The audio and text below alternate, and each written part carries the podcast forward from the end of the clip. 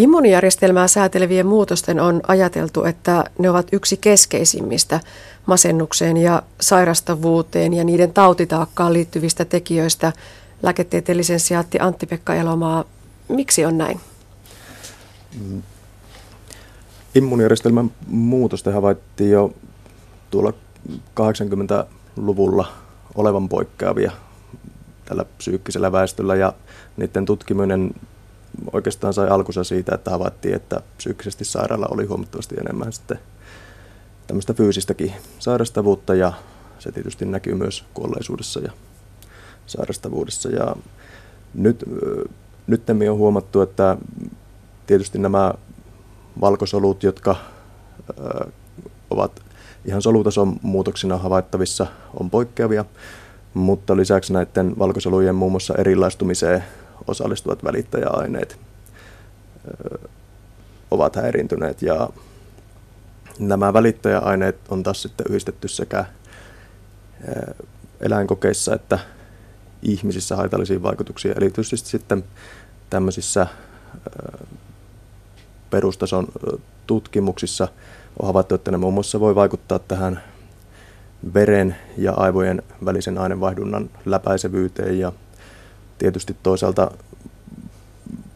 kun puhutaan immuunijärjestelmästä, niin on tämä NS-tulehdus, mikä usein nostetaan esille ja tämä tämmöinen matala-asteinen tulehdus on havaittu olevan osa hyvin monia sairauksia ihan sydän sairastavuuksista syöpiin ja muuhunkin liittyen. Ja nyt on hyvin vakiintunutta näyttöä myös siitä, että tämä sama ilmiö liittyy masennukseen eikä selity esimerkiksi näiden muiden sairauksien yhtäaikaisella ilmentymisellä. No onko tässä tämmöinen muna-kana-ongelma, että kumpiko aiheuttaa kumpaako mm. se psykiatrinen oireilu fysiologiseen oireiluun vai toisinpäin? On muutamia tutkimuksia, joissa tätä on pyritty selventämään, ja, mutta ne ovat niin alustavia otoksia niin pienillä tutkittavien määrillä, että johtopäätöksiä niistä ei nyt pitemmän päälle voi tehdä, mutta ainakin niiden pohjalta ja oman arvioni pohjalta tässä nämä tulehdusmuutokset ovat sitten hieman jäljessä tulevia muutoksia. Tässä omassa työssäsi totesit, että välittäjäaineiden erot korostuvat etenkin niillä ihmisillä, joilla on kokemusta lapsuuden kaltoinkohtelusta ja myös kokemusta unihäiriöistä. Miten juuri nämä nousevat siellä esiin? Masennuksenhan yksi iso riskitekijä on lapsuuden kaltoinkokemukset ja valtaosalla lapsuudessaan merkittävästi kaltoinkohdelluilla on masennusta. Ja toisaalta myös lapsuuden kaltoinkohdelluilla on unihäiriöitä. Ihan reilusti yli puolella voidaan näin sanoa. Ja tuota, tällä erityisesti lapsuuden kaltoinkohtelu on liitetty tämmöinen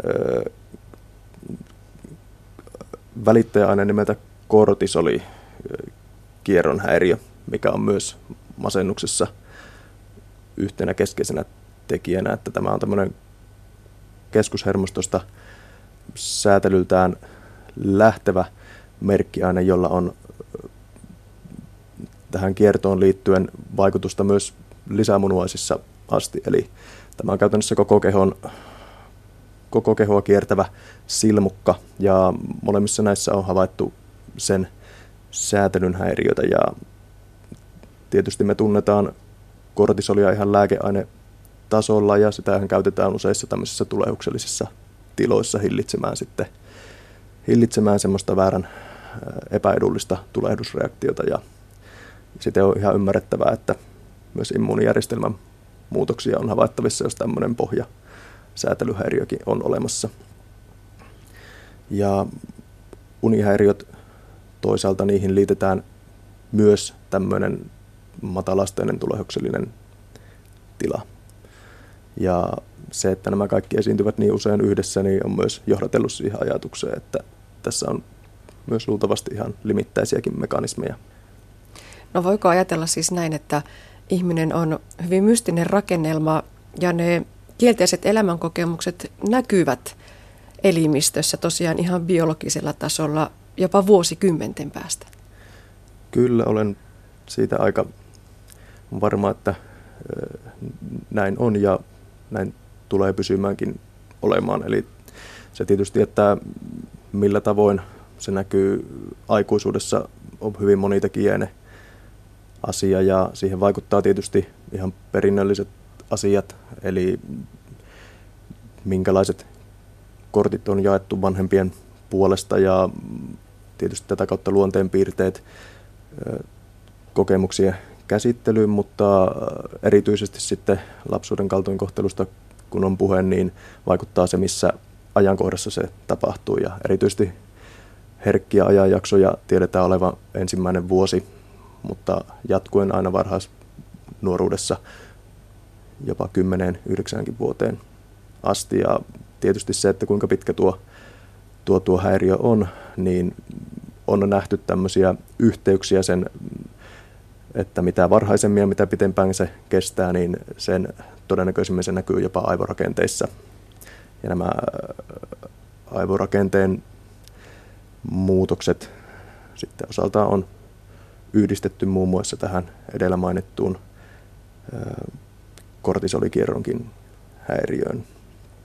Niin, Antti-Pekka Elomaa, jos puhutaan vielä tästä lapsuuden kaltoinkohtelusta, niin tällaisilla ihmisillä todettiin madaltuneita adiponektiinitasoja. Ja ne taas liittyy muun muassa tuonne rasvakudokseen. Avatko vielä tätä?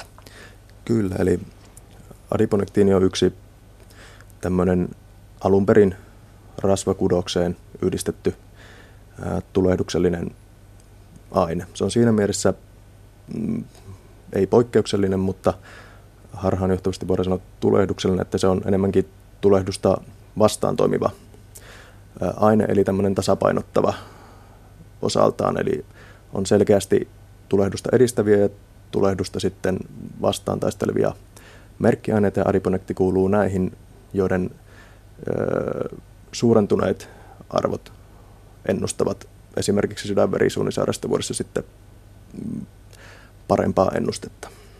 Ja tuota, kun totesimme väitöskirja yhdessä julkaisussa, että tämä adiponektiinitaso on madaltunut, niin tästä voi esittää johtopäätöksenä, että esimerkiksi tämä tulehdustasapaino on siinä yhteydessä häiriintynyt ja voidaan sanoa, että kenties tämmöinen elimistön puskurointikyky tulehdukselliselle stressille on sitten heikentynyt tämän myötä.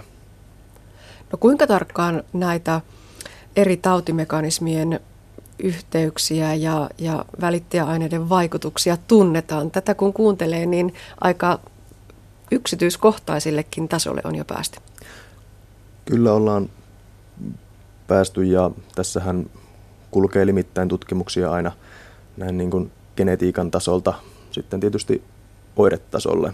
Ja tässä välillä on solutasoa ja sitten tätä välittäjäainetasoa, jossa minä olen kulkenut tässä väitöskirjassa. Ja on iso haaste, että saadaan niputettua nämä kaikki semmoiseksi loogiseksi jatkumoksi, mutta nykyteknologia onneksi on tuonut siihen ratkaisuna tämmöistä, puhutaan niin sanotusta omikan keinoista, eli pystytään bioinformatiikkaa ja tämmöistä IT-osaamista hyödyntäen linkittämään pitkiäkin mekanismiketjuja sitten toisiinsa. Ja kenties jossain vaiheessa meillä onkin olemassa tämmöinen jatkumo sen sijaan, että meillä on yksittäisiä muuttuja, mitä ymmärrämme. No kuinka kaukana ollaan vielä siitä, että sieltä yksittäisistä muuttujista ja erilaisista ketjuista saadaan jotain kättä pidempää oikeasti sinne kliiniseen hoitotyöhön saakka?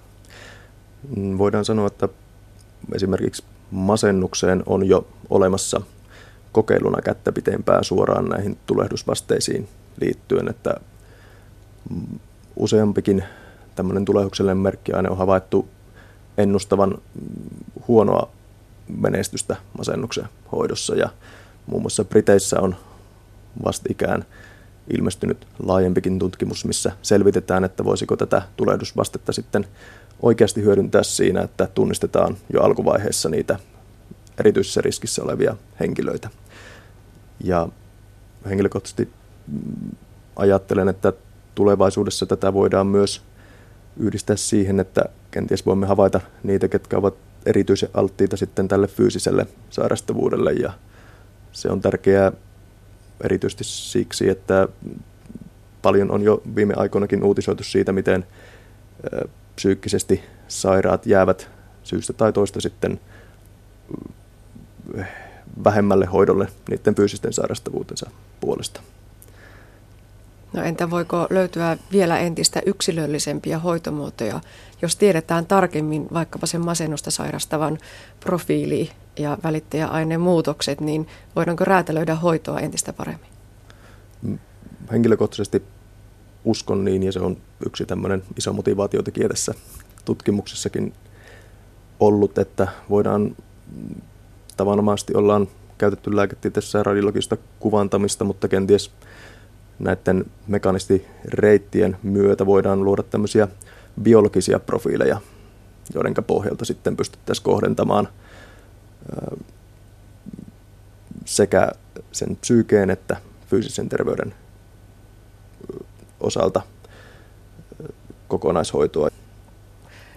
Puhutaan vielä hieman tästä aineistosta. Antti-Pekka Elomaa, aineistona oli tämmöinen pohjoissavolainen kohorttitutkimus ja siellä oli sekä näitä tutkimushaastatteluita että laskimon verinäytteen analyysejä ja tietenkin taustatekijät kartotettuna myöskin. Miten ainutlaatuinen aineisto tällainen kombinaatio on? Psykiatrian alalla tietysti siinä mielessä ainutlaatuinen, että varmasti pohjoissavolaisessa väestössä tämmöisiä ei ole tehty. Öm, eri tautien yhteydessä vastaavia kohortteja on, tai puhutaan kohorttitutkimuksesta, niin on olemassa. Mutta, mutta kyllä tämä masennukseen liittyen on erittäin pitkä seuranta-aika, mitä tässä meillä on saatavilla, joten siinä mielessä olen erittäin iloinen, että olen saanut tämän kanssa työskennellä. Hän on seitsemän vuoden seuranta käytännössä, mitä meillä siinä on tiedossa mielialaoireilun suhteen, ja se on yksi vahvuuksista, että tässä aineistossa nämä tutkitut, voidaan sanoa, että heillä on ollut pitkäaikaistakin oireilua, eikä vain ohimenevä elämänjakso, mikä sitten on mieltä ollut painamassa. No tarvitaanko tällaista psykiatriaa ja biologiaa yhdistävää tutkimusta nimenomaan lisää?